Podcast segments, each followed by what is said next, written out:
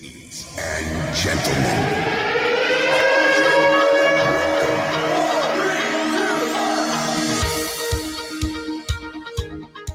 It's majestic and resolute, where you pursue your dreams with hard work, dedication, sacrifice, discipline, and passion. But above all, it's respect for what the ice can do for you. It was always my goal to make it to the NHL. Since I can remember, I wanted to be a hockey player. When you're hot, you're hot. Brady Leavold with his fourth goal of the game. And the Kelowna Rockets having a whole lot of fun tonight. But the ice and all its majesty can hit you back when you least expect it. An injury, my first year pro at 21 years old, led me down a dark path to Oxycontin. Shortly after that, I found myself addicted to heroin and not playing hockey. Demons hide in every corner. They can take everything away from you, everything you worked so hard to achieve. And before you know it, the demons own you.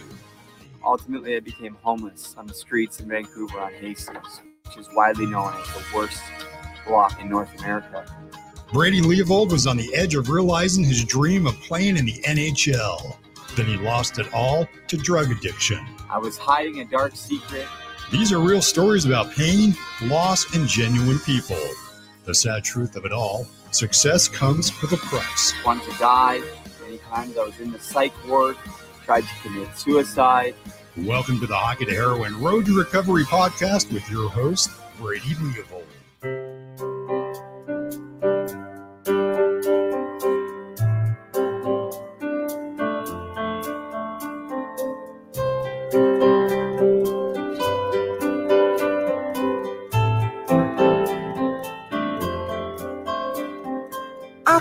Stand to fly. I'm not that naive. I'm just out to find the better part of me. I'm more than a bird. I'm more than a plane. I'm more than some pretty face beside a train, and it's not easy to be me. I wish that I could cry, fall upon my knees, find a way to lie about a home I'll never see. It may sound absurd, but don't be naive. Even heroes have the right to bleed. All right, guys, let's do it. Welcome back to another edition of Hockey to Heroin, the road to recovery. Of course, this is Brady Leavold coming at you guys live from Orillia, Ontario. Sorry. I apologize. I warned you guys. Um, wow. Um, I'm shaking. Uh, what a week it's been. I've put this podcast off uh, day after day. Um, I'm kind of hiding in candlelight. After all, it is a podcast. Um, just gonna turn up the song for a second. I love this part. Men want men to ride with clouds between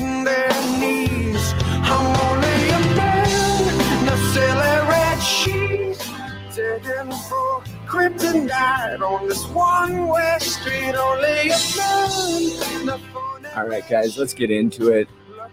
Um, wow. I don't even know where to start. Um, I'm going to pretty much get right in uh, to the letter that I wrote to my daughter, who's a week old, who is unbelievable. Um, I never ever thought that I was going to be a dad again.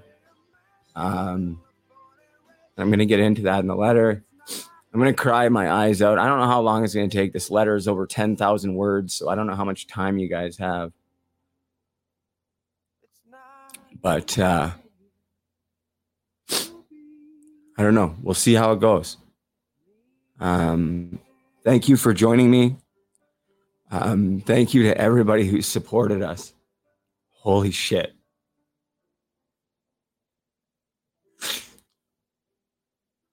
Uh, I say it all the time, but not too long ago, there's people like, you know, and the people that I knew, right? Like, they avoided me uh, at all costs. And I mean, for good reason. And I was just at such a point in my life that there was no coming back from it. I mean, and uh, I had completely given up. You're going to get to hear about it a little bit in this letter. Keep in mind that this letter is probably for my daughter when she's much older, um, like 30 maybe. um,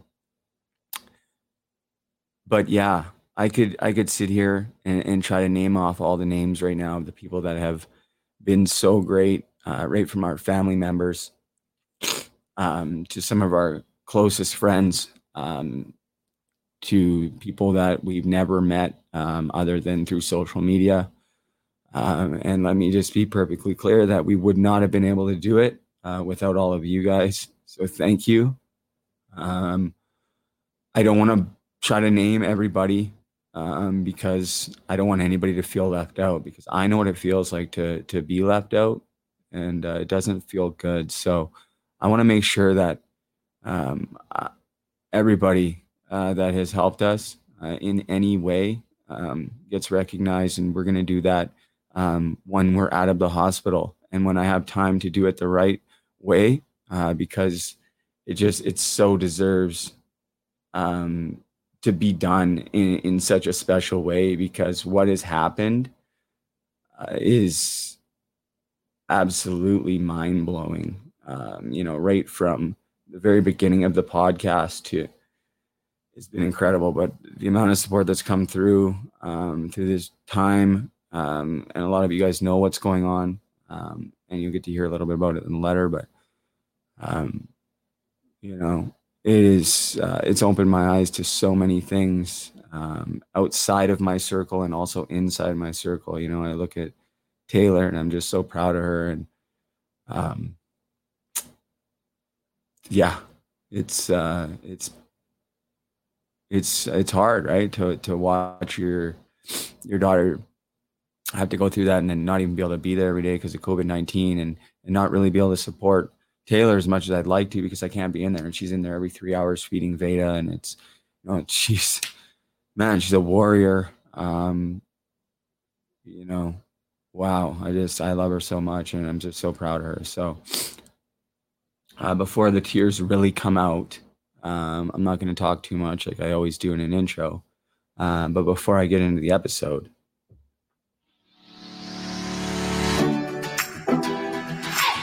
You know, this episode is proudly brought to you by Team Issued Limited. I have no clothes down here because I thought we were only going to be down here for a few days, but unfortunately, we're down here longer. I only have one hat. I have about 20 team issued hats, but I only brought one. But guys, check it out teamissued.ca promo code toe drag 15 to get 15% off your total purchase. Guys, I'm expecting a big package of team issued any day, and I can't wait. We're going to do a couple giveaways again, uh, so stay tuned for that. Um, I'm honored to be a part of Team Issued and to uh, have that rekindled friendship with Jesse. Uh, it's just another bit, another amazing part of this journey. Uh, but guys, we're all in the hockey community. Probably if you're listening to this, let's support another hockey player and support Team Issued Limited. Team Issued ca promo code toe drag 15 to get 15% off your total purchase. Uh, guys yeah i guess it's time uh time to do it. Letter to veda guys. Uh, give me a second uh, to just really get my head on straight. There's no video no nothing. I'm just gonna get straight into it.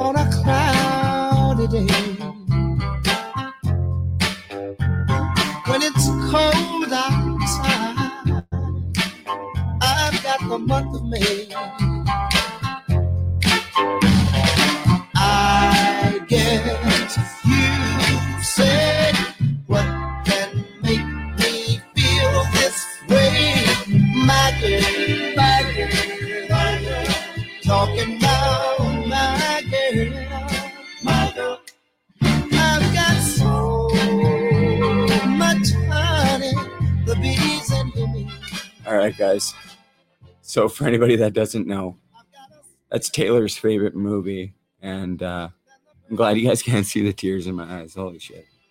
Um, and we were watching it quite a bit, and when she got pregnant, and uh, she was like, "I really like that name." And about five minutes later, I was like, "Well." Sorry, I'm like, well, I guess it's Veda then, isn't it? And she's like, yeah, and it was uh, so that's that's where Veda came from. Uh, movie My Girl. Um, Veda Sultenfuss is the name. Uh, we joked. It's uh, Veda May Ann Sultenfuss Leavold. Just a joke. Um, but what a cute name, Veda May Ann Leavold.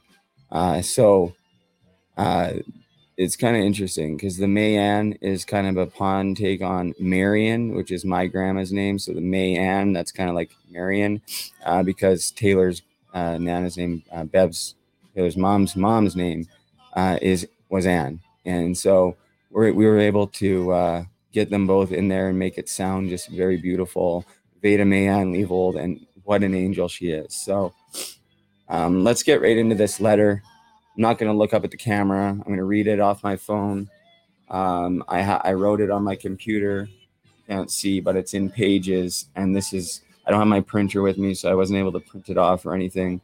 Um, so I'm going to, uh, to get right into it here. Um, I think Facebook's getting mad that I'm playing the My Girl song, uh, but that's okay because um, I'm recording it anyways, and uh, that's all that matters. Uh, so let's get right into it.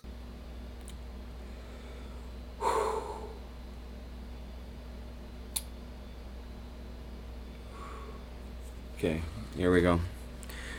Dear Veda Mayan Leavold, my angel, you're such a miracle. I promise never to lie to you, and that starts right now. I feel okay about it because you're only four days old and you won't fully understand until you're much older, if ever. I mean, it's a lot for anyone to fully comprehend. Veda, you're not my first child. In fact, you are my fourth. I'm sorry to tell you that I've been nothing but a disappointment to your brothers and sister. At the time I am writing you this, the facts are this. Your oldest brother, I'm going to leave the name blank, is 13 years old. He lives in Edmonton with his mom. I had him when I was playing major junior hockey in a town called Swift Current, a small town full of some of the most amazing people I have ever met, but a place that I struggled in dearly.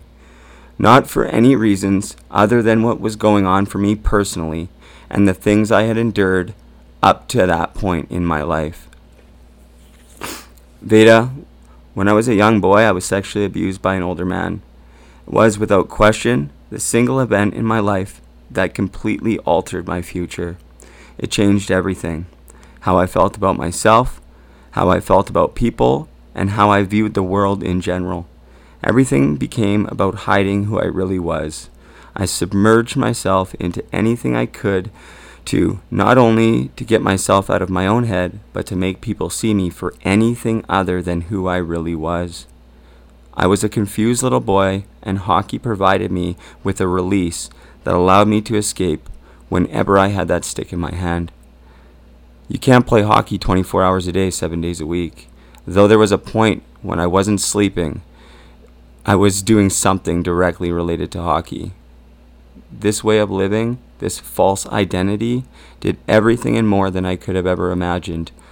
Hockey provided. Uh, hockey provided me with everything a young boy in Canada could ever dream of. I had more friends than you could count, more pretty girls than most guys will ever have in a lifetime, parties galore, you name it. Growing up, it was the picturesque Canadian kid living out the Canadian dream.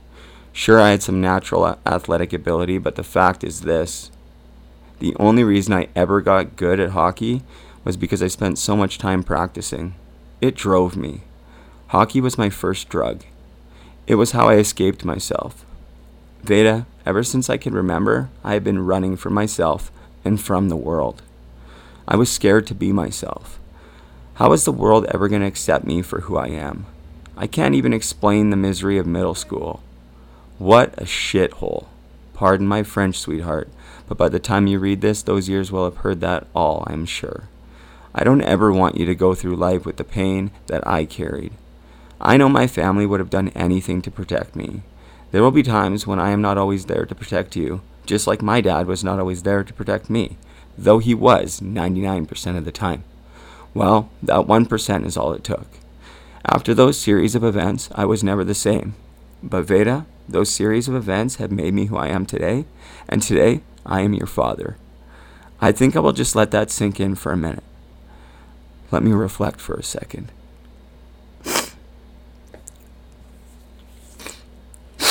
Sorry.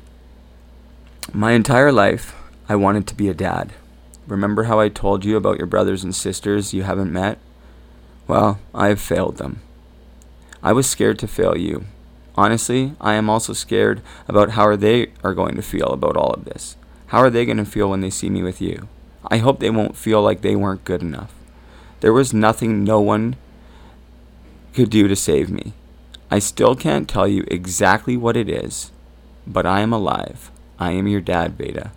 I can't make any promises in this letter because in my 33 years I have learned that promises are meant to be broken. Talk is cheap and actions run deep. I don't know when you will read this, but I know you will be much older than you are right now at just four days old. I worry that your brothers and sisters may never understand. I worried about that for a long time. Some days are easier than others, but I just keep pushing through. When I hold you in my arms, all of my struggles are gone. My pain is removed. You have given me another reason to live. You have given me hope. Veda, if there's one thing I can promise, it's that I am going to make mistakes. I can also promise you that I. Uh, I sorry. If there's one thing I can promise, it's that I'm going to make mistakes. I can al- also promise you. As, sorry, I said the same thing twice there. I think. Sorry. I hope that when you're reading this, our relationship is growing to such that you can come to me in those mistakes that you make. That you never have to hide anything from me. Nothing you have done will ever be enough for me not to love and support you. Your mom and I have made enough mistakes for you and your siblings combined. I have lived through pain so that you do not have to. I was scared to tell people what happened to me and how I was feeling because I saw how cruel the world can be. I learned early that I had to pretend to be something I wasn't for people to like me. I found out, though, I was what I found out though was that no one really liked me anyways, and most importantly, I didn't like myself. As I write this, I would be lying if I said there are mom- moments, even days, that I struggled to like myself, let alone love myself. Right now, I have about $18 to my name. I don't have a place for our family to live. I don't have a job. I don't have a vehicle. I am on methadone. My criminal record is three pages long. I am missing my four front teeth. To be honest, I feel like a loser. If I sit in my head long enough, it would not take long for me to talk myself right off the symbolic cliff straight into hell. When I found out your mom was pregnant, it changed everything for me. I didn't have a clue what we were going to do. I told you I was going to be honest, so I'm going to be. Always. We were staying in the basement at your grandma and grandpa's house in Muskoka. We were on the couch while Hadley was in one room and Lincoln on the other. I barely knew your mom, but by now you probably would have heard that story. Yes, we met while I was in jail, but pretty cool story, isn't it?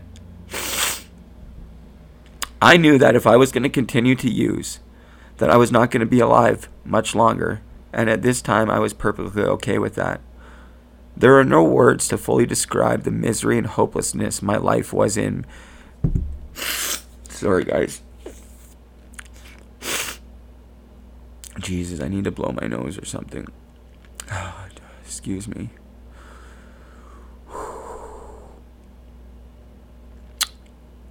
That's pretty cool. Uh, just take a moment. I just got a text from PJ Stock. He's going to come on the podcast on Wednesday. That's pretty exciting.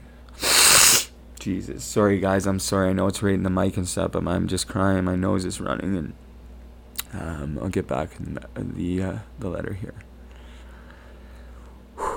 There are no words to fully describe the misery and hopelessness my life was in before I met your mom. I was locked away in one of the worst jails in Canada, four provinces away from my nearest family member. I didn't even want to get out of jail, though, at this time I was in that cycle get out, overdose, do crime, be on the run, overdose, get arrested, insanity.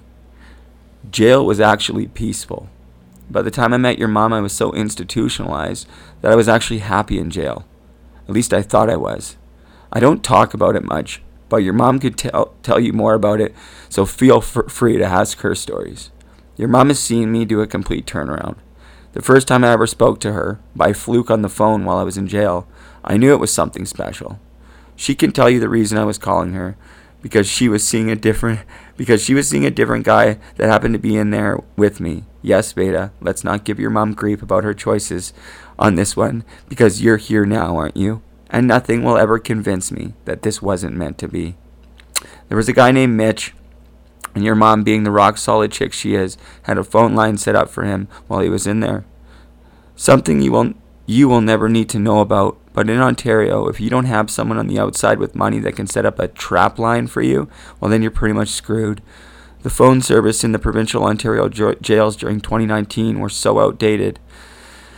You could only call landlines because it was all done by collect calls. Each call cost about 20 bucks unless you had a trap line. It was insane. So this is where the trap line came into play. They were basically a third party line that just acts as a home phone that can allow collect calls.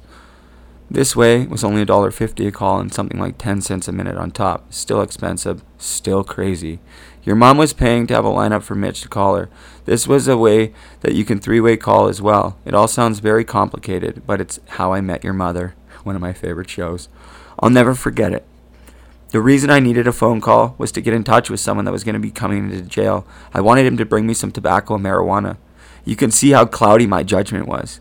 Instead of focusing on what I could do to get out or to better my life outside of jail. I was actually trying to get more comfortable inside of jail. It sounds outlandish, but what I've come to learn, my sweet girl, is that most people who are in jail have no idea how to live outside of those walls. For me, it was kind of like playing hockey. You know that my addiction to hockey allowed me to reach some high levels. I will always believe that my skating and my skill could have taken me further than my mental capacity ever allowed me million dollar hands, and a 10 cent head. It wasn't for no reason, though. And that is what people always forget. And I'm not just talking about me, it's people in general. No one really knows what is going on for someone. Because, like I told you earlier, most people are trying to pretend to be somebody they are not. Just like I did for 32 years. Let me get back to talking, uh, talking about your mom or talking to your mom for the first time. That Mitch guy was not a very good guy. All he wanted to do was get out of jail and continue using heroin. He was very specific. This guy also had every drug compound tattooed on his body, right from marijuana to fentanyl. That's right, he looked like a chemistry lab blackboard. He is a guy committed to his addiction, a guy who loves drugs more than anything, and he wasn't afraid to tell anybody about it. He told me that he could probably get me a three-way call. He wasn't he wasn't doing it to be nice. He was hoping that I could get my mule to bring him in some heroin. He was taking a shower when he yelled across the range the number to call. Her name is Taylor, he yelled across the range. I could see the excitement in his face, hoping that I could get him the heroin. Full disclosure, there was never ever going to be any heroin. That was a strict policy of mine and a few of the other guys that ran the ranges that we were on. We saw too many people die on range. I learned quick that having an overdose alone in a cell is the worst place to use hard drugs, especially heroin and fentanyl. I saw two bodies myself get rolled out in body bags and heard of several more on other ranges in the same building, and that was just during my stays. When your mom answered the phone, I knew right away that her and I were going to be together. I didn't really tell her too much about me at first, but I was in the jail mentality, just another sad version of someone I wasn't. You have to remember at this time in my life, I was Brady the inmate. In fact, I wasn't even Brady at all. I was Lefty, the name I went by behind bars in Ontario and on the streets of Orillia, which, crazy enough, is where you were born. I was just pretending to be something I wasn't again. Brady the chameleon is really who I have been for 33 years. And Veda, I am so tired. Our first conversation ended rather abruptly. The party she tried to reach for me didn't answer, so I asked if she could send a text and if it was okay if I tried again later, and she quickly agreed. Her voice pulsed through the jail phone right into my trapped body, and from that moment on, I was on a mission. Let me back you up a little bit, little miss. First off, I hope that you never have to experience the torment and teasing that could very well come from the fact that your dad was a failure. A never was hockey player who bounced around from homelessness and incarceration, running from himself, destroying the Leavold name along the way.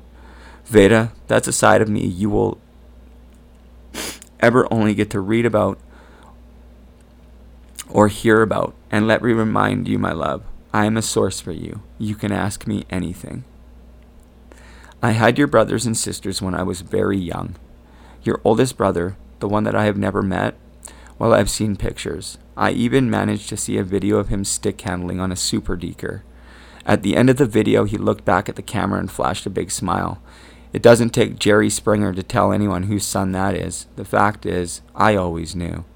I have no excuses for what I did, for turning my back on your brother, on my own son. I don't ever expect you to understand because I never will myself. All I can tell you, Veda, is that I knew what I was doing was wrong. I went against my own moral compass, my own values. Instantly, I went from someone whom I respected to someone who isn't even worth my time.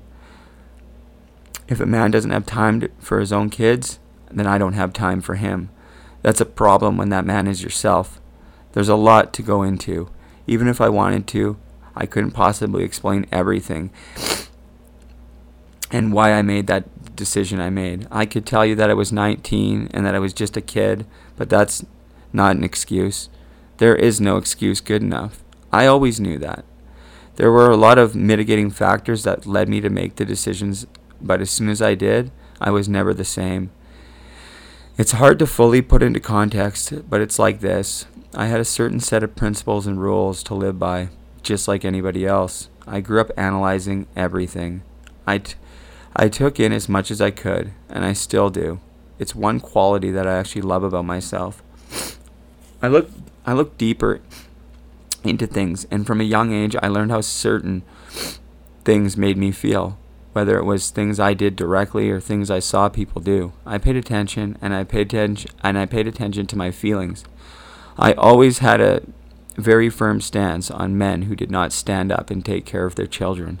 Back to the Jerry Springer reference. YouTube it if you want to know who he was. I was always disgusted by the paternity test and how the men would come out and get booed, and for good reason. It was clear from a young age that no matter what, I would never be that guy and would never leave my own flesh. I would always be someone whom I respected. From that time, I was a young boy until the day when I made that decision to turn my back on your brother. I prided myself on being a good guy, someone who just wasn't capable of so many of the things of so many things. And sitting atop that list of being a good guy was number one would be walking away from his own kid. By this time, I had already suppressed, surpassed myself by using ecstasy, and it was a huge shock when I snorted cocaine for the first time, but even that was tolerable in my mind after a while. My friends didn't like it, but sooner or later you start to hang out with people who enable your bad habits when whatever they may be. At least this was the case in my life. Finding people who enable a decision like leaving your own child is a little different than doing drugs, even when it's heroin. Walking away from your own child might be the worst thing a man can do, in my opinion. Like I said, I was never the same. It was a confusing time, and maybe by now you have read my book. If you haven't, maybe you should. That, of course, is saying I've, I've written a book. Excuse me, guys which I'm going to.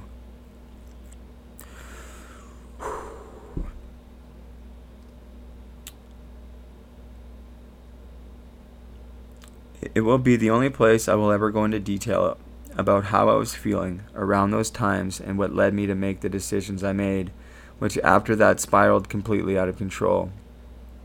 The reason why I wanted to touch on that Veda is because that was a huge moment in my life. I made a decision that I knew was wrong. Long before she was pregnant, I knew it was wrong for anyone to do, and when I became the man to do it, well, then all bets were off. Who was I really? Clearly, I did not know. Everything in my mind, my body, and my soul were screaming that it was the wrong thing to do. And when that wasn't enough, all the people I loved told me how wrong it was too. In fact, many of them even disowned me for a while and decided that that girl and your brother were actually more important. And now that I'm older, I agree with them 100%. Can you believe that I actually went so far as to say that I hated my family for stepping in when I didn't? I was so lost. Immediately following this life altering decision, my life fell apart. This is not the time to go into details about the dynamics of the situation that I was involved in at the time. After leaving Swift Current, I came back, but I, or sorry, but after leaving Swift Current, I came back to Port Coquitlam and reconnected with an ex-girlfriend. Shortly after hearing, I'm going to leave the name out, was pregnant back in Swift Current, Brittany was pregnant, and let's just say she was not supportive of the pregnancy in Swift Current. Again, read my book. This is not the time for excuses about that. I want you to understand the importance of following your heart, and I mean your heart of hearts, when you know something is right or wrong. I want you to know how much it can change the course of your life when you decide to go against what truly matters to your soul. That was back in early 2007, and there has yet to been a day that I have not lived with some form of guilt or shame. I am telling you this because I want you to learn from my mistakes.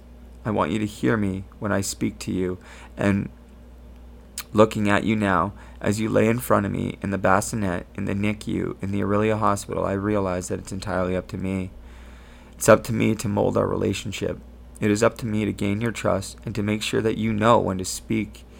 Sorry, make sure you know that when I speak to you, I always have your best interests at heart. It is one of my greatest wishes to be reunited with your brother, which means you would get to meet him too. Maybe, just maybe, by the time you read this, that miracle may have happened. Fingers crossed, but the truth is, I know there's not there's a very good possibility that day may never come, and I've accepted that. It is my hope that at least one day you can meet him though.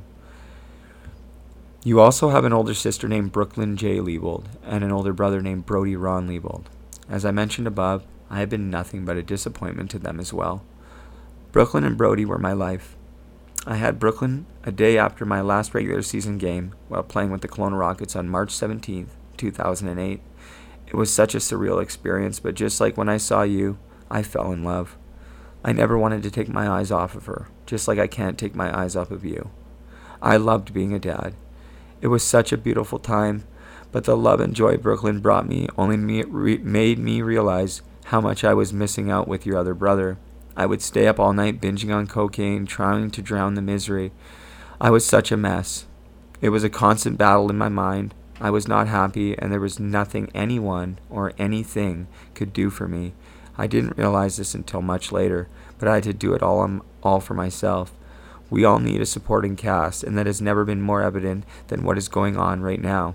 The amount of support we have received to cope with the emotional and financial costs of you being in the NICU has been absolutely overwhelming. Simply put, without the love and support of so many, your mom and I would not have been able to do this. Not long after Brooklyn was born, I found out that I was going to be a dad again. The third time in three years, and I was only 22. So much was happening and was all happening so fast. It was like I woke up and my junior hockey career was over and I was a dad. I know people say you are never ready to have kids. Well, let me tell you, I was nowhere near ready. I was desperately trying to latch on to anything or anyone that could love me or direct me in any direction. I watch you trying to breastfeed, trying to latch on to your mom's nipple so desperately. Somehow, some way, you know your life depends on it. I watch you and it reminds me of me trying to latch on to anything that could give me a chance to live. You are so quick to latch on to anything that comes close to your mouth. You just want to live. I watch you I watch you with with complete trust. No clue what anything is, whether it's harmful or nutritious. Your instincts just tell you to latch on.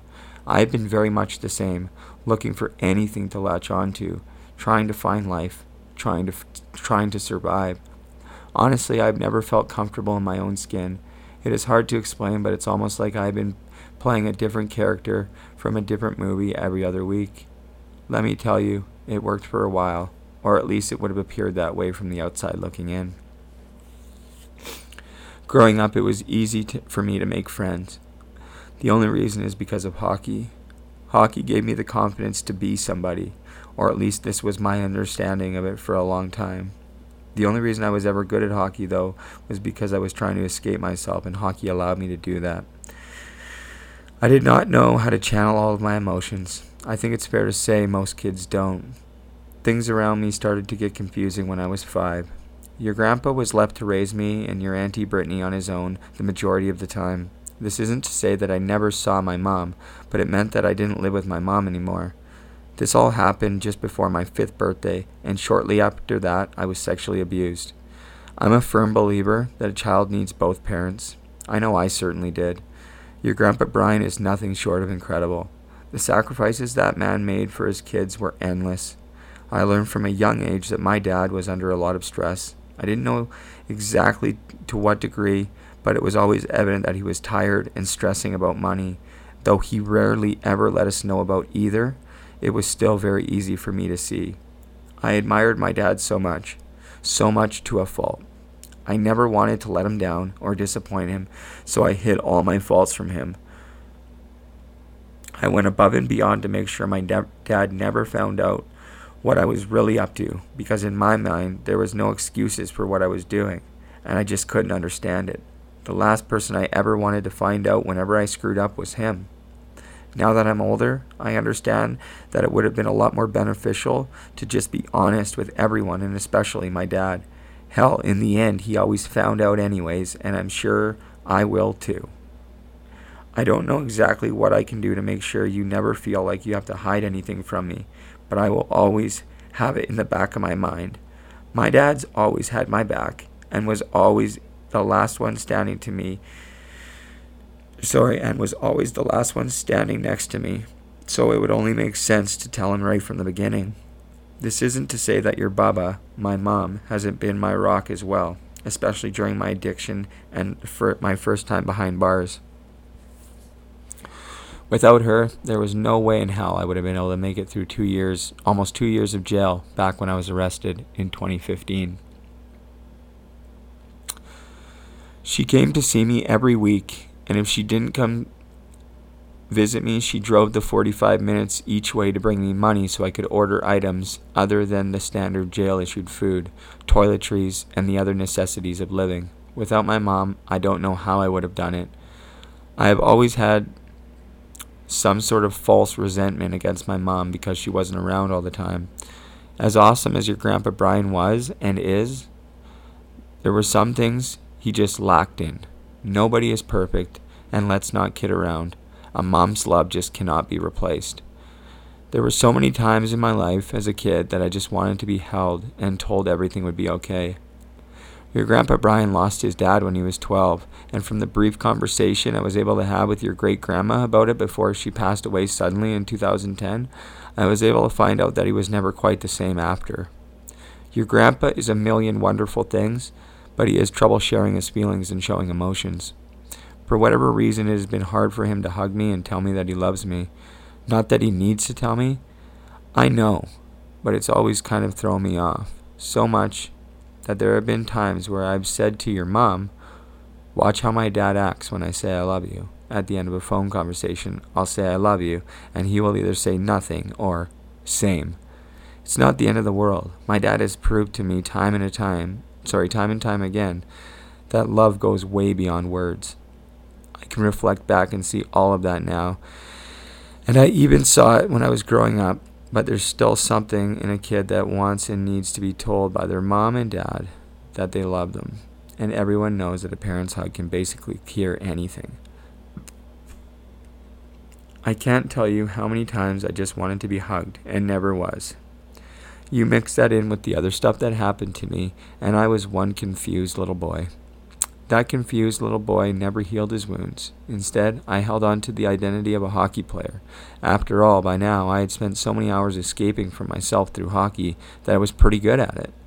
I think anyone would be with the amount of time that I spent on it.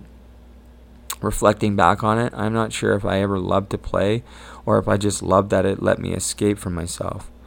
On the front street in rollerblades, in the carport on rainy days, and when it was time to come inside, I would usually have a stick in my hands while I was watching hockey on TV. Needless to say, if I wasn't good at hockey by now, then I wouldn't probably be good at anything.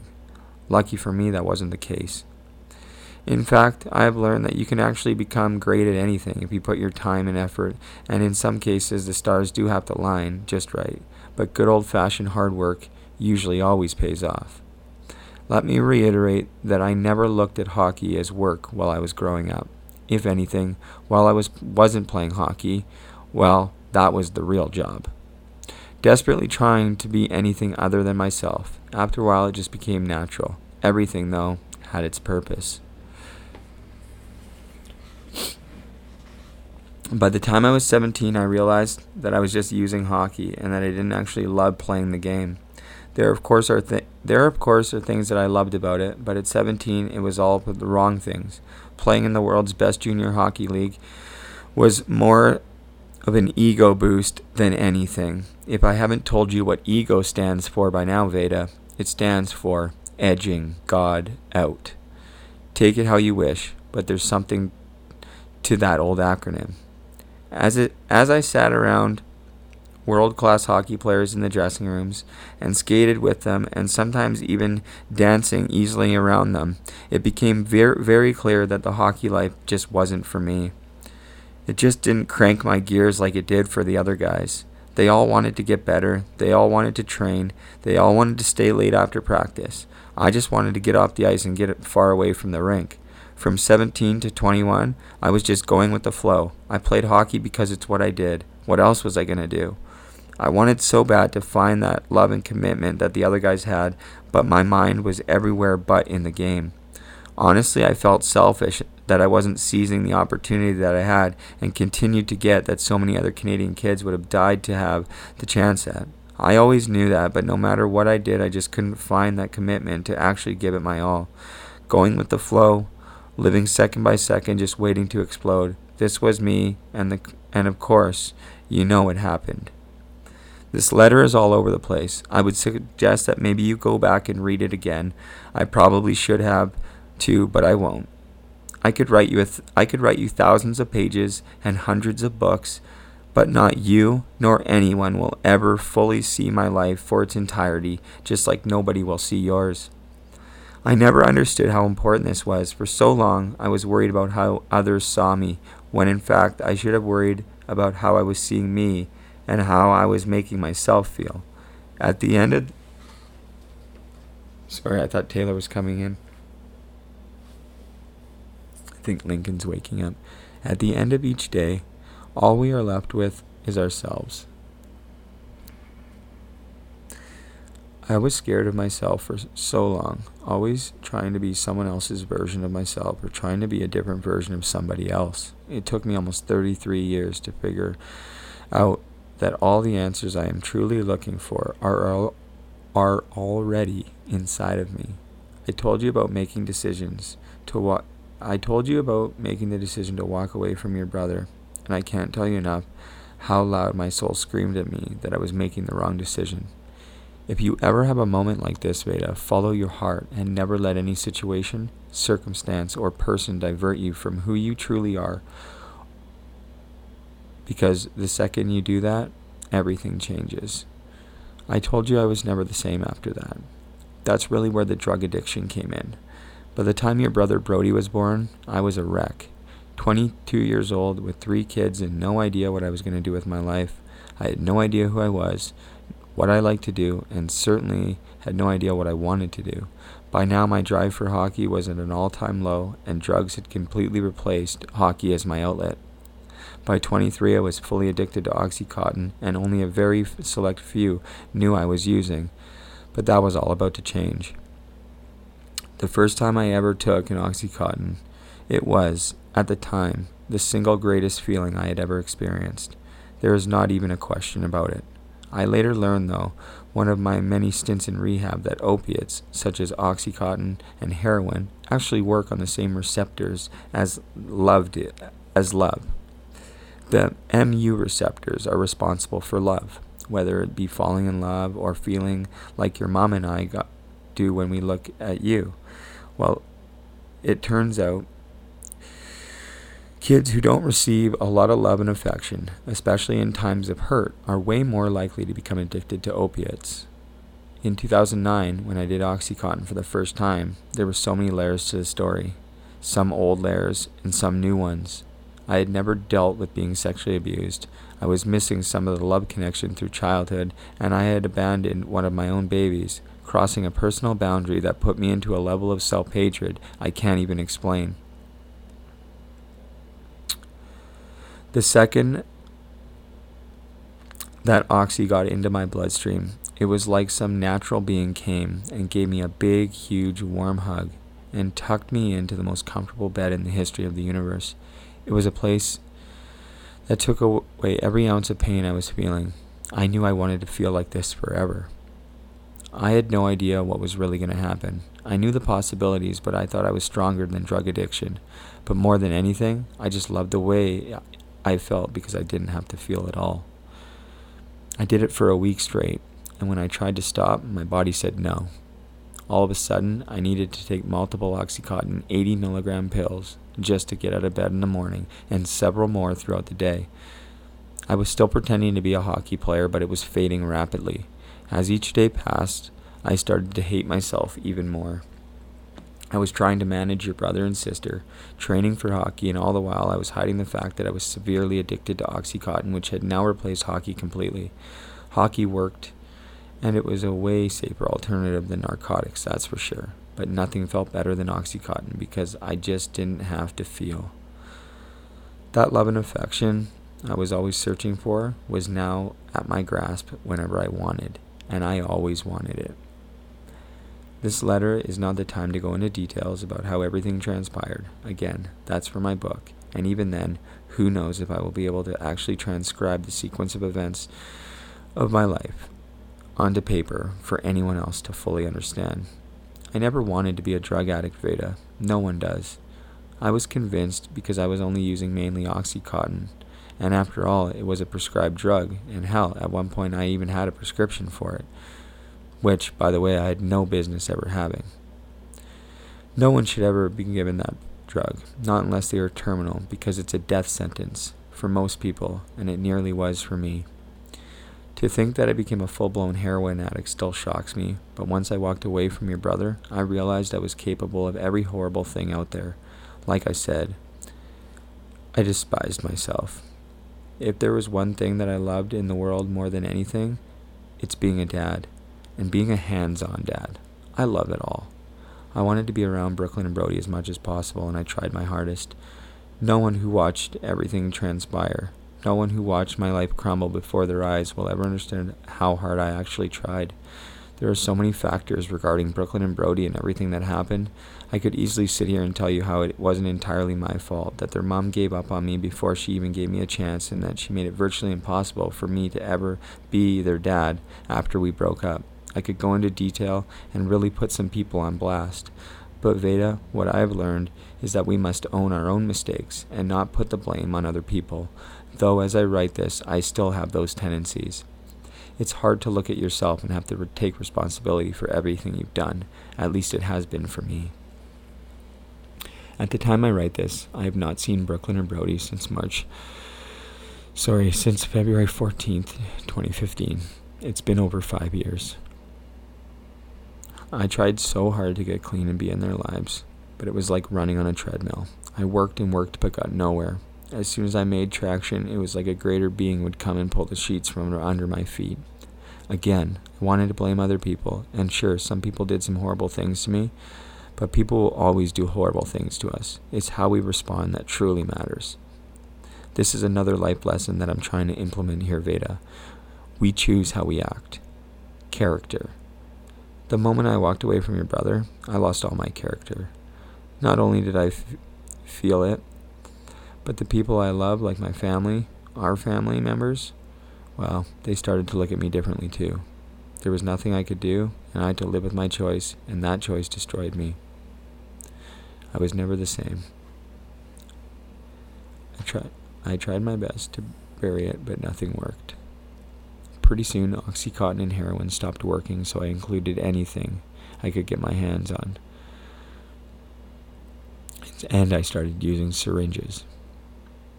It was a progression, just like anything, but in a span of three years, I went from playing professional hockey to severely addicted and homeless on the streets of Vancouver and Surrey, and as you know, I ended up in jail for the first time in 2015. When I was finally arrested for the first time in 2015 and was held without bail, I had racked up a total of 76 charges. My face was front page on Crime Stoppers for everyone to see, but by now it was no secret that my life was in shambles. No one ever stopped to actually see what was really going on with me.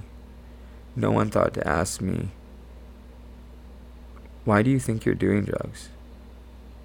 It was like everyone just wanted to get rid of me, and I know in many cases there were several people wishing that I would die, and I was even one of those people.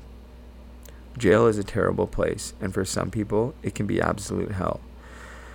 I was lucky. The chameleon in me kicked in.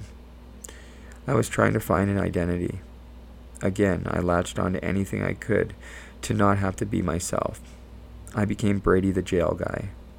This is after being Brady the hockey player, Brady the wakeboarder, then back to Brady the hockey player, then I became Brady the black sheep hockey player that was ridiculed by everyone in the hockey community, including opposing players, coaches, and fans. By the way, that was not fun at all. You might even be able to find the article on the internet still about it when I attacked a fan after the game down in Texas because some of the remarks he made to me during a game, and then this guy actually waited outside the team bus for me. That was actually one of my last pro games ever, and during my pint sized comeback in 2012 when I managed to stay clean for a few months but inev- inevitably relapsed. I had yet to come to terms with what I, what I was really dealing with internally. The ridiculed hockey player was a lot better than where I was headed, that's for sure.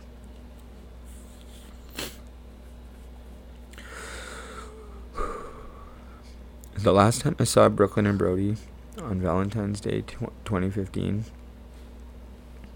I had a feeling it was going to be the last time for a while. There were many reasons why, but the main reason was because I could not stop using drugs. I was in so much pain, I could just not stand myself. So many times I tried to overdose unsuccessfully. The hours I spent contemplating suicide, sitting there in the most horrendous self talk imaginable. This was my everyday. Once I stopped seeing Brooklyn and Brody, all bets were off. I was now behind bars and knew there was no chance their mom was ever going to let me talk to them, but I tried anyways. Every single letter I sent got returned to sender with the words, no longer at this address, clearly written in familiar writing that was not their mom's, but some, some other family members. I kept writing letters, knowing that they would never get to them, but I just felt like I had to sort of like I have I feel like I have to write you this letter. Life is very unpredictable, and these are some of the things I felt like I wanted to tell you now for when you're much older. I still haven't decided how old you will be when I give you this letter. It is veered in so many different directions, but everything I am telling you is from my heart and is the truth. I am 33 and I have spent so much life experience and, and sorry, and I have so much life experience to share with you and all of your brothers and sisters. I have gone through all of this so that you guys never have to. I am equipped with so many tools that others may never have. Maybe they have some, but they won't have all of the ones that I have, and I am your guys' dad. I know I don't have all the answers, but I feel like I may just have the perfect life experience to pre- prepare you guys for your life. There is nothing I won't do for you. That is the same for Brooklyn, Brody, and of, and of course, your older brother. That's why all of this has almost killed me. I can't take back the last time with them, but I know that I have been that I have not been good enough for any of them until now. I had to go through all of it to get exactly where I am today. When I moved to Ontario, I had no idea who your mom was. The only reason I knew where Bracebridge was is because Brooklyn and Brody would frequent there in the summers, and while I was living in Orillia, I used to daydream about bumping into them. I even drove to Bracebridge numerous times hoping I would see them when they were in town. I don't think it's the best idea, but back then, my thinking was skewed to say the least. I knew that moving to Ontario meant that I would basically never see them. I also knew that if I stayed in Vancouver, it meant I would never see them again, too. I overdosed on your Bubba's front lawn just a couple days before I moved out here, and it still doesn't make sense to me how I was found and that there just happened to be a police unit parked on the street so that when I was found unresponsive, they were able to uh, get there and administer Narcan before I died. The whole family came and intervened, all of them crying because of what had happened.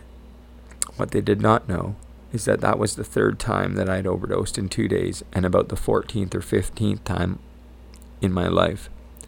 I should not be alive, but I am. It wasn't until moving to Ontario and ending up in jail in a completely foreign province, away from everyone I know, with absolutely no support, that I really, truly realized that I needed help. Your grandparents didn't even know I was in jail for months, and even when they found out, they didn't want to talk to me. You want to talk about low? That was probably the lowest I have ever been. I got to the point where I seriously didn't even recognize myself. Not that I ever did, but during the summer of 2019, I was so far gone from anything anyone who ever knew me would ever believe. The addiction is one thing, the criminal record is another. But when you have the attitude that you seriously don't care, it becomes dangerous for everyone. I felt like I wanted to die, but my soul wanted to live. I had to survive. I just didn't know why. I knew that the first time I talked to your mom on the phone that there was something bigger than just her and I. There have been a few times in my life when I've been obviously compelled or interested, but this time was different. The only information I had after talking to your mom for the first time was the sound of her voice. As soon as I hung up the phone, I immediately told all the guys on the range that I was going to marry this girl. And this isn't a joke. Ask a guy by the name of Dale Southard if you don't believe me. He actually got to meet your mom around the same time I did. After making an excuse to call her a few more times, I told her that I wanted to write her, that I liked to write, and that I literally had no one else to write to, so she would have to do. It was a joke. She laughed. She laughed even harder when the first letter came addressed to Taylor Bezitt. B E Z I T T instead of D E V I T T. Your grandma Bev was not overly impressed that your mom was talking to a guy she didn't know. He was in jail, and now clearly he didn't even know her name. It, it wasn't getting by your grandma because she works at the post office. Great start, right? We continued to talk a few more times until I grew up the courage to ask her to come see me. I remember one of the things I said was, Oh, and by the way, I'm missing my teeth, just so you're not surprised. It was rather interesting because your mom was able to Google me and see different pictures. At least she had something to go on. All I had was her voice, and that was good enough for me. I actually had told myself that it didn't matter what she looked like because the connection was so strong. A few days before she came to see me for the first time, I called a guy who had just been released and asked him if he could search your mom up on Facebook. This was during the time when I thought her name was Taylor Bezitt, so you can imagine the right information didn't come up, and that what my buddy did find was a picture of a girl who he described as nice. It wasn't Taylor Bezitt, but it was the closest thing. I can't remember what the exact name was, but there wasn't an exact Taylor Bezitt, but it wasn't Taylor Devitt. It was Taylor B something. Um, so in my mind, I had a completely different picture of your mom, but I still wanted to, her to come. I wasn't taking no for an answer. Something was telling me I just had to meet her. When the day came when I finally got to meet your mom, which was just like it was just like you see in the movies, behind glass, each talking on a phone. Your mom looked stunning while I was dressed head to toe in orange, my hair spiked with jailhouse toothpaste, and of course, my toothless smile. I wasn't feeling overly confident to begin with. But this idea I had in my head of Taylor Bezitt made me feel just a little more comfortable. Well, that all went out the window. Luckily, we hit it off right away. She came to see me twice, bringing Hadley and Lincoln on the third visit. Oh, sorry, I skipped a line. Um, I wasn't feeling overly confident to begin with, but uh, but this idea I had in my head of Taylor Bizzett made me feel a little more comfortable. Well, that all went out the window when she walked through. What I saw blew me away and was anything but what I would have described as nice. Very, extremely, very, very, very nice. Would have to do. Lost my place here.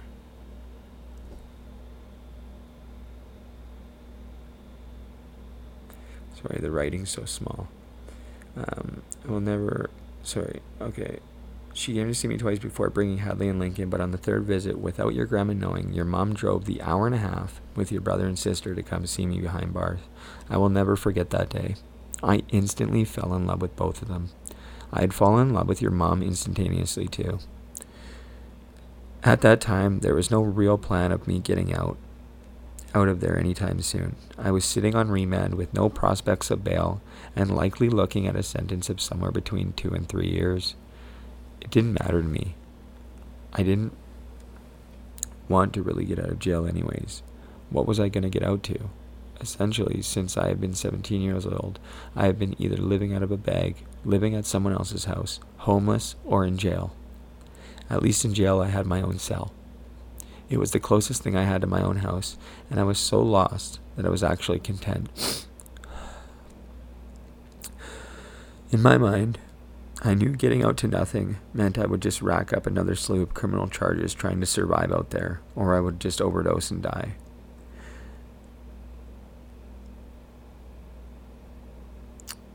Your mom gave me purpose. I had nothing to look forward to. I had no hope, and I didn't know how to find it. I was so entrenched in the jail lifestyle. I was more concerned about trying to find ways to bring marijuana and tobacco into the jails th- than than getting out. Even if it meant getting out for a couple of days and coming back uh, in loaded up. It's absolutely crazy. This is where I was at before I met your mom. In fact, the reason I called your mom that very first time, like I said, was to get a three way so they could try to get something like that set up. Your mom, of course, had no idea. Your mom and I talked multiple times every day from about August until early November when she came up with the brilliant idea that she was going to find someone to bail me out of jail. And I was opposed to it. I was completely opposed to it at first. I even told her that she barely knew me and that I was fine in there. We would figure it out and get to know each other even better, and from behind the bulletproof glass, we would figure it all out, while your mom was not having any of it. Shortly after, she su- suggested she would get me out. She had my lawyer on the phone working on a bail plan. Your mom found a lady in Muskoka that she knew, who she went and talked to about being my surety, which is basically someone that is responsible for you while you're on bail waiting to go back to court. You either sit in jail and wait for your court dates, which sometimes can take years depending on the case, or you get bail and are put on a set of conditions but are able to live in the community while awaiting your court date. Your mom drove down with this angel of a lady whom I had never met to bail me out. It would take me all day to explain how many hoops we had to jump through to get me out. It took three different court dates to finally figure it out. I pled guilty to the high speed chase I was in, along with a couple smaller charges, but I was not going to plead guilty to some of the other charges that carried a much larger sentence. It was, uh, it was, for a lack of better terms, a crazy situation. Your mom drove the hour and a half from Muskoka to Barrie multiple times to be there for my court appearances. The first time she was just there to support me. She sat she sat by herself as the lawyers read out all of my charges. Remember, this was the first time your mom had seen me from beyond glass, only this time I was in handcuffs and sitting next to a judge. She sat there as they read through all of my charges. I was waiting for your mom to get up and walk out of the courtroom. All she did was just sit there and smile like an angel. After I pled guilty to some of the charges, the judge awarded me time served. The only problem was that I needed to get bail on those outstanding charges that I was not going to plead to. so I did not get to go home with her that day. Sorry, guys. The following week, your mom organized it with my lawyer that someone would come down with her to bail me out. Your mom and I had to make up a story for this lady to tell the judge of how she knew me and why she thought I would be a good fit to receive bail under her supervision. I had yet to even give your mom a hug yet. We had only been talking for a couple of months, but there she was doing everything she could to get me out there.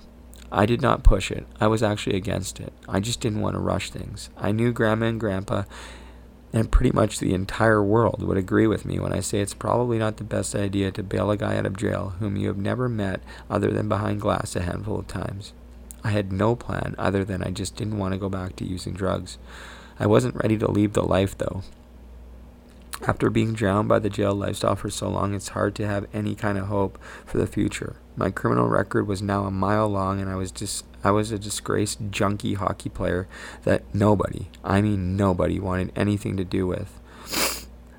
No one more than myself. I was convinced that my life was pretty much over. I accepted I would likely die of an overdose or end up in jail for a long time. I was perfectly fine with that until I met your mom. The day I actually got out was crazy. After I was granted bail and should have been released, there was a voice from left field. It says here Mr. Leavold is serving a sentence until March 2020. Remember, this is in November 2019. Your mom's eyes locked into mine with shock, sadness, and anger. It was just a week before that we both sat in the same courtroom as I pled guilty and was sentenced to time served, so it just did not make sense. This happened at 11:30 a.m. Instead of releasing me like they should, they took me back down to the holding cells while they were going to figure it out. I was losing it, pacing back and forth, swearing and yelling the whole nines. They were actually holding me illegally. The jail had entered the dates wrong on my release. After two hours of pacing back and forth down in the cells beneath the courthouse, I was brought back before the judge again. I remember looking at your mom, and she had been doing the same thing above, above me, pacing back and forth, and she had been going crazy too. I was supposed to be, it was supposed to be such an easy day that my lawyer even sent his student lawyer there because he literally had to do nothing. Even the Crown Counsel was in agreement that this was illegal and I should be, be released, but nobody could do anything. They brought me in front of a different judge, and after hearing the situation, he sent me back downstairs again. I did my best to keep my cool. This is when they had informed me that I was actually that it was actually the jail jail's fault, and that was an hour and 20 minutes away that had made the mistake, and there was nothing that the courthouse could do. That's when I lost it. There was an early bus heading back to the big house, and I literally demanded to be on it so I could get back to the jail and figure this out. I was pissed. They loaded a few of us back on the bus around 12:30. Just before they pulled out to leave back to the jail, the door to the inmate, in, inmate transport bus opened. Leavold, you're going home. You need to get off the bus. I told them they better not be kidding because this was a sick joke and that they better guarantee that I'm going straight up to the courtroom and walking out with my girlfriend, which, by the way, I had never even met or never even touched. Sorry. That's what I said to them. They assured me that I was pretty much guaranteed to get out very shortly. I snapped. I said, "I'm not getting off this bus. I'm going back to the jail so I can actually figure figure this out." I told them they better go get all their friends if they want me to get off this bus. Well, they called me on it and showed up 10 deep and I left without incident. They directed me back to the cell, not to the courtroom, and that's really when I lost it. About an hour later, they brought me back up in front of the judge. Your mom was vibrating. I was stressed, but I was sure they had to let me out. Well, I was told that he could not release me because he could not confirm or deny whether the paperwork was entered correctly or not, which of course it had not been. So they sent me back downstairs again, and by now I was swearing at the judge. They brought me back up one more time at around 5:15. The court closes at 5. They brought me back up to tell me that the judge who was sentenced me was now on holidays for 3 weeks and there was nothing they could do. There were There are no words for the look in your mom's face. I won't even repeat what I was saying. Just as they were about to load me on the bus and take me back down to jail just before 6 p.m., they came and opened the door and said, Leavold, you're released. There was nobody left in the court cells. It was like they were just doing it to fuck with me, excuse my language. I'm cutting the story a little short, but ask your mom how insane that day was. It was one of the craziest days, craziest and emotional days of my life. Your mom had actually already left the courthouse and started driving back to Muskoka when they released me. I had nothing no phone, no money, no nothing. There was no one in the courthouse when I was running through it looking for your mom, who of course was not there. I managed to find a lady and she reluctantly let me use her phone to call your mom, but only on speakerphone while she held it. She could tell that I had just been relate, released by my standard jail issued blue shoes, or air wardens, as I like to call them. Your mom had been called by my lawyer, who was not there all day, for that shit show, but managed to make some calls and get me released at the very last possible second that day. And even and he even called your mom to tell her to turn around. I will never forget running through the courthouse with no clue where to go. I wasn't even on the right floor. It took me an extra five minutes just to find her, but when I finally did, she ran and jumped into my arms, and for the first time I was able to give her a kiss. It was all such a surreal experience from the very beginning a phone call on a whim to ask for a three way call to acquire about some contraband for behind bars had turned into a pretty crazy love story, and then it only got crazier. Your mom and I are both addicts. You already know this. I would have made sure to tell you along the way. They say that kids with addicts as parents have a greater chance of becoming addicts. I think this is likely to be true if the kids are subjected to a certain environment. And yes, maybe some of it are some of it is genetics, but I believe a lot it, a lot of it has to do with life circumstances and support systems, which at this moment you're only a week old and have some of the most amazing people behind you. They're behind our whole family, and it is simply amazing. Your mom and I had no real plan and barely any money. Your grandparents knew I was getting out and weren't overly thrilled about it. Mom suggested me moving in there right away, and I thought it was crazy. I did not like it at all, only because they did not know me and I didn't want I just didn't think it looked very good. But that didn't last long though. We stayed in a hotel in Bracebridge the first night. We stayed up all night smoking pot and watched Joe Rogan's podcast featuring Elon Elon Musk. I had seen it before and wanted to show her. Man, did we laugh. We are still both convinced that he is quite possibly artificial intelligence. Our connection ran deep long before that night, but that really sealed the deal. We went first thing the next morning to see your brother and sister up at the Devitt compound that has been around since the 1940s. By the time you read this, I, I really hope it's still in the family. It's such a special place. I want to get up there and meet. I want. I want. I wanted to get up there and meet everybody.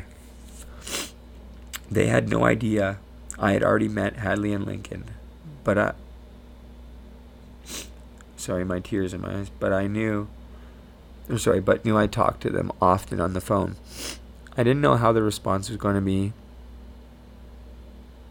Sorry, I didn't know.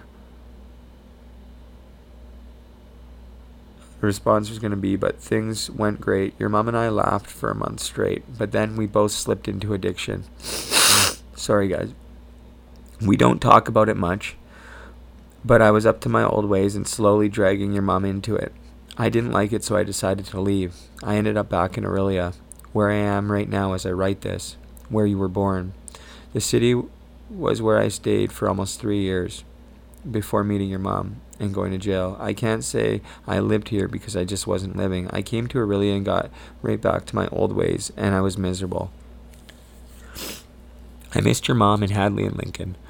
It clicked with Hadley and Lincoln right away, but it wasn't until I came back to Muskoka that things really changed. When I got back, I was physically addicted. I made the decision that going back meant getting clean. I would not subject your mom and your siblings to that garbage. I have brought enough of my chaos into enough people's lives, and that was and I was not about to do it again with her and her young family. So when I came back, I made the decision that I was going to get clean. It hurt so bad. Your mom watched me as I withdrawed off of fentanyl for close to two weeks. It was hard, but I did it. And near the end of it, I did get some help by going on the methadone program for the tenth time in my life. Your mom had already been on methadone before I met her. Her addiction started early, But she was never nearly as bad as me, and I never wanted to see her that way. She helped me as much as she could, but there is very little anyone can do for someone in that situation. To top it off, we were living in your grandparents' basement, and they had no idea. They knew that we had our little stint of using, but they had no idea how sick I really was in that basement for two weeks. I would stumble up the stairs just to show face and push through it because your brother and sister were there. By the third week, I started to physically feel better, but my mind was frazzled. By about week five, I had no symptoms of withdrawal, but we also had no money. Then we found out your mom was pregnant with you, and I started to panic. I still had so much hate towards myself for not being there for my other kids. In fact, I even held back with Hadley and Lincoln at first because I felt so bad about my other kids. I felt it wasn't fair to them to be with for fair for my kids to be with them and I started sorry and I started feeling guilty that I wasn't really committing to them. Sorry, I started feeling guilty that I wasn't committing to Hadley and Lincoln too is what I was trying to say there. Um, feeling guilty that I'm not with my kids, but then feeling guilty that, you know, I'm not committing to Hadley and Lincoln. I just typed it out wrong. Um, I felt I was, I wasn't fair for my kids to be with them. Da, da, da, da. Sorry. What kind of guy would I be? I was panicking because we had no money and no hope of any future prospects that didn't involve some sort of crime. My thinking was wrecked. There's a story to go along with all of it and maybe I'll share it in my book in more detail, or you can ask me or your mom about it when the time comes. But shortly there comes, but shortly thereafter, your mom was pregnant. Well, I will be honest. When your mom took that pregnancy test, I knew she was pregnant, and I was not overly thrilled about it. I instantly was feeling bad for my kids out west. There was a day in March that also changed everything. Once I found out your mom was going to have you, I knew that I needed to find something that was going to enable me to actually be your dad, start to finish. Something I had yet to do with my three previous kids. If it wasn't for living in Muskoka on the Devitt compound, I am almost certain that things would not have happened the way that they did. Living by the lake all winter, I had no desire to put my skates on. Then all of a sudden that changed. After skating around Mainhoods Lake for a few minutes, in which I did my very first live video on Instagram. This was before Facebook. And by the way, at the time I had zero followers. It was a brand new account. Something told me I just had to press record. The next day I went skating again, this time with Hadley. We did the same thing every day until the ice melted. It was only a week, but that's all it took. I knew that the answer was going back to my roots. After skating that first time on in the lake after not skating in eight years, I walked through the doors of your grandma's house with the biggest smile your mom had seen, ever seen me have. No one was down there with me because honestly I was so nervous I was going to fall on my face. Your mom's remark as I walked through the door was all I needed to do to push me in the direction of the game that had saved my life for so long. I had no idea what it looked like, but I took a couple of chances, and one of them was the podcast. I'm not going to tell you all the boring details about the podcast, but Veda had saved my life. It was around the time your mom got pregnant that I started to head out into the woods on the ATV with your brother and sister. There's something about those Muskoka woods that do do the soul good. With m- no more lakes to skate on, my soul was craving being in nature. Your grandpa's ATV was my vehicle to freedom. It was also the vehicle that connected me with Hadley and Lincoln. The three of us spent so much time on that ATV throughout the summer and spring of 2020.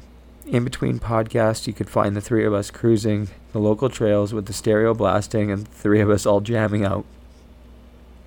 Being with them was such a gift. I had spent the last five years hating myself for not being with Brooklyn and Brody, and even longer for not being with, I'm not going to use his name, out of respect for him. Hadley started calling me daddy out of the blue one day. At first, it made me feel uncomfortable. I loved it, but I was worried about Brooklyn and Brody. It didn't take long for, for it to catch on with Lincoln, too, and by the end of April, there was no question who their dad was. Not for anyone who sees us together, and more importantly, I didn't question it. It felt so natural, so real. You were on the way, and I made a decision right then and there. In order for all of us kids to have the best childhood, that I needed to step up and be a dad to all these kids. So that's what I did. And it was the best and easiest decision I have ever made. To be honest, I don't even think it was a just it was a choice. It was fate. And for that I feel so lucky.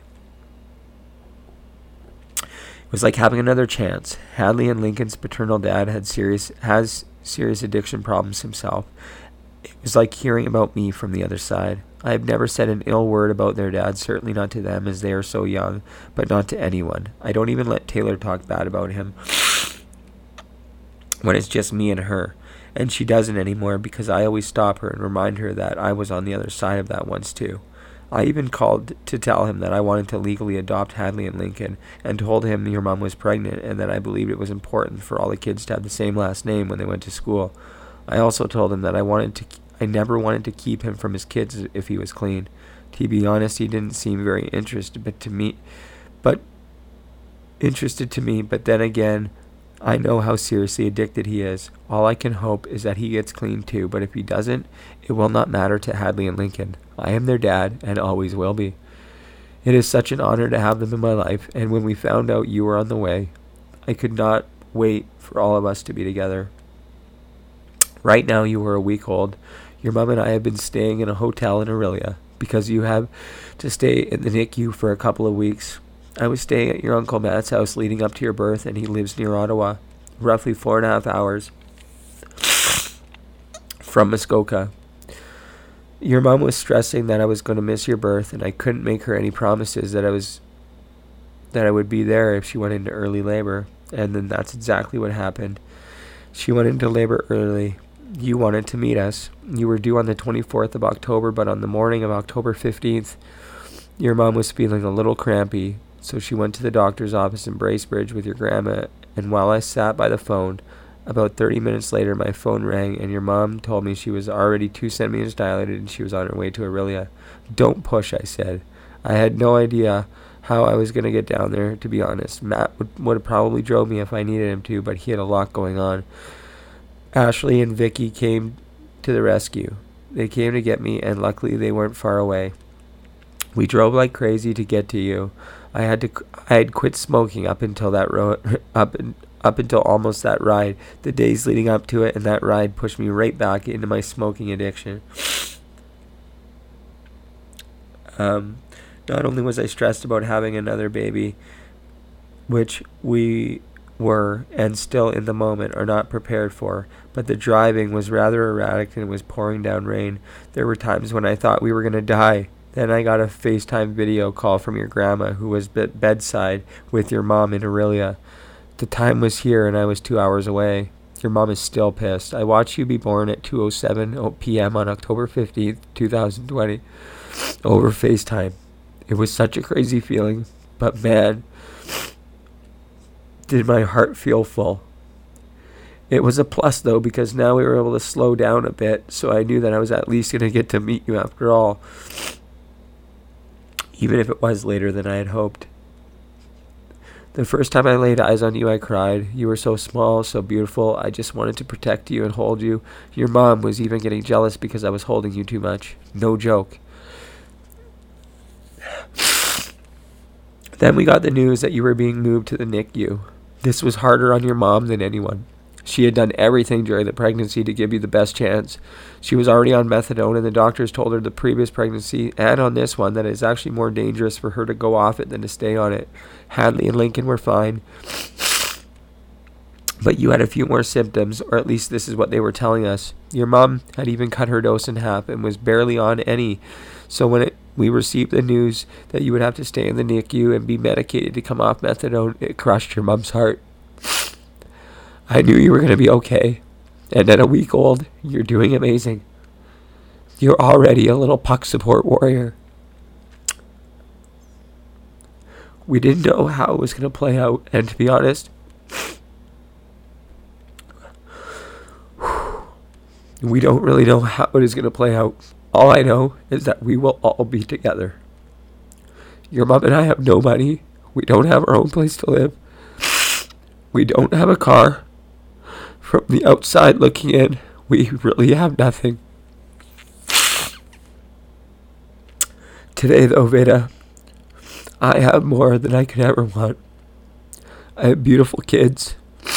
Your mom, tremendous family support, and support from around the world that is actually unbelievable, almost fairy tale like. Veda, I am so lucky to be your dad. All those times that my heart didn't stop when it should have, or when an angel appeared with a Narcan kid to save me, well, it all makes sense now.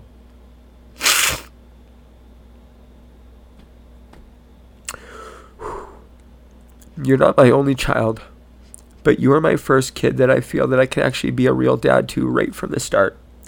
I wish this could have been I could have been in this mindset before with all of my other kids, but it just wasn't the case. I can continue to beat myself up for it, or I can look at the amazing things I have in my life, like your mom, Hadley, Lincoln, and you. And being able to give you guys all of my love is not just a gift for you guys, but it's a gift for me. It is the only way the door to my other kids will ever open. I pray daily for the day when we can all be together, but I have no expectations surrounding that. It would only ever set me up for failure or disappointment. I don't know how things are going to go exactly. I fear that me sharing my story so publicly could have a negative impact on your life or your siblings' lives at some point. People can be so cruel, but I hope that day never comes. I never want to embarrass you. I just want to make you proud.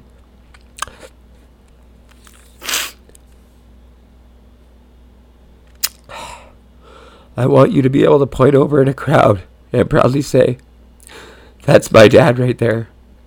Because, Veda, I will always be right there, so proud to be your dad.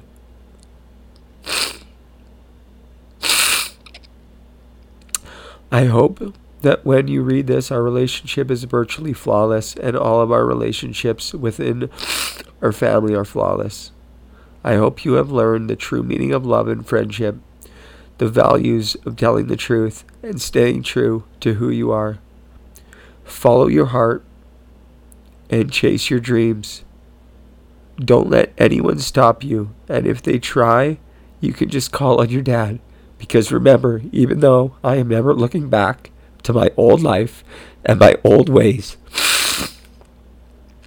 That old Brady is still in there, so if anyone messes with you or our family, I will always be willing to die for all of you. I will protect all of you with everything I have. Right now, I don't have anything material wise.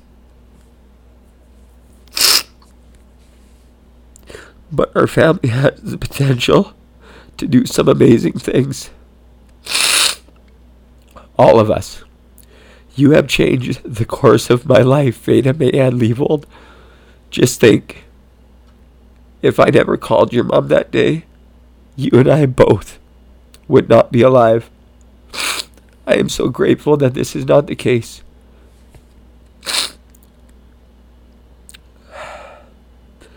You are my symbol of loyalty and hope.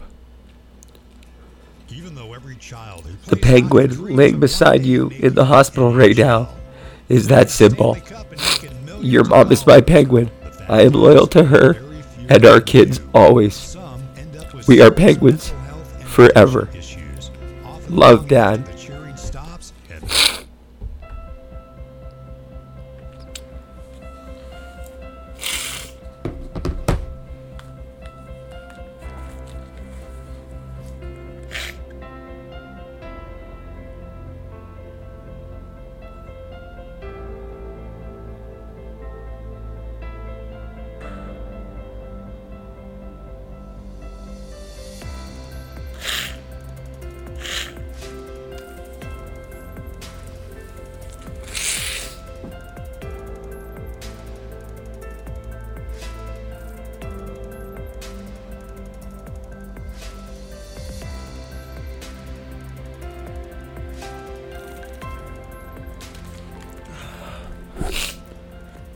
Alright, guys.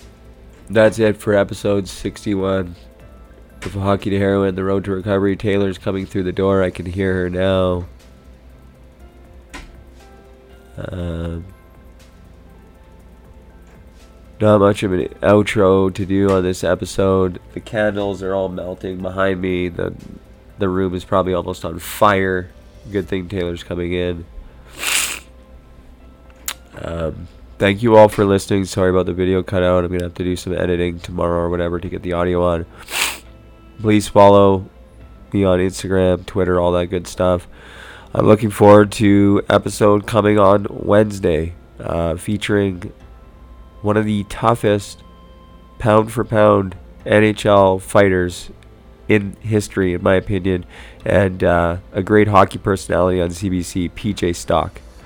Um, following him on Saturday, uh, Todd St. Louis is going to join me, and I can't wait for that one. Um, thank you to everybody who listened and continues to support us. Uh, it has been uh, simply amazing. I'm sorry that I didn't name anybody specifically in this episode, uh, but like I said, I'm going to make a video and uh, make sure that everybody that's helped us gets remembered the right way. Um, I hope you guys all have a great weekend. Uh, I look forward to getting things back on track, regular schedule with the podcast, getting Veda out of the hospital, getting our family uh, together, um, and heading in the right direction. Um, that's it. I gotta go to bed. I'm tired. Taylor's back. I want to know how my daughter's doing. Lincoln slept the whole time. That's pretty cool. Hope you guys all have a great weekend. Thanks for listening. And remember, have a great day if you so choose.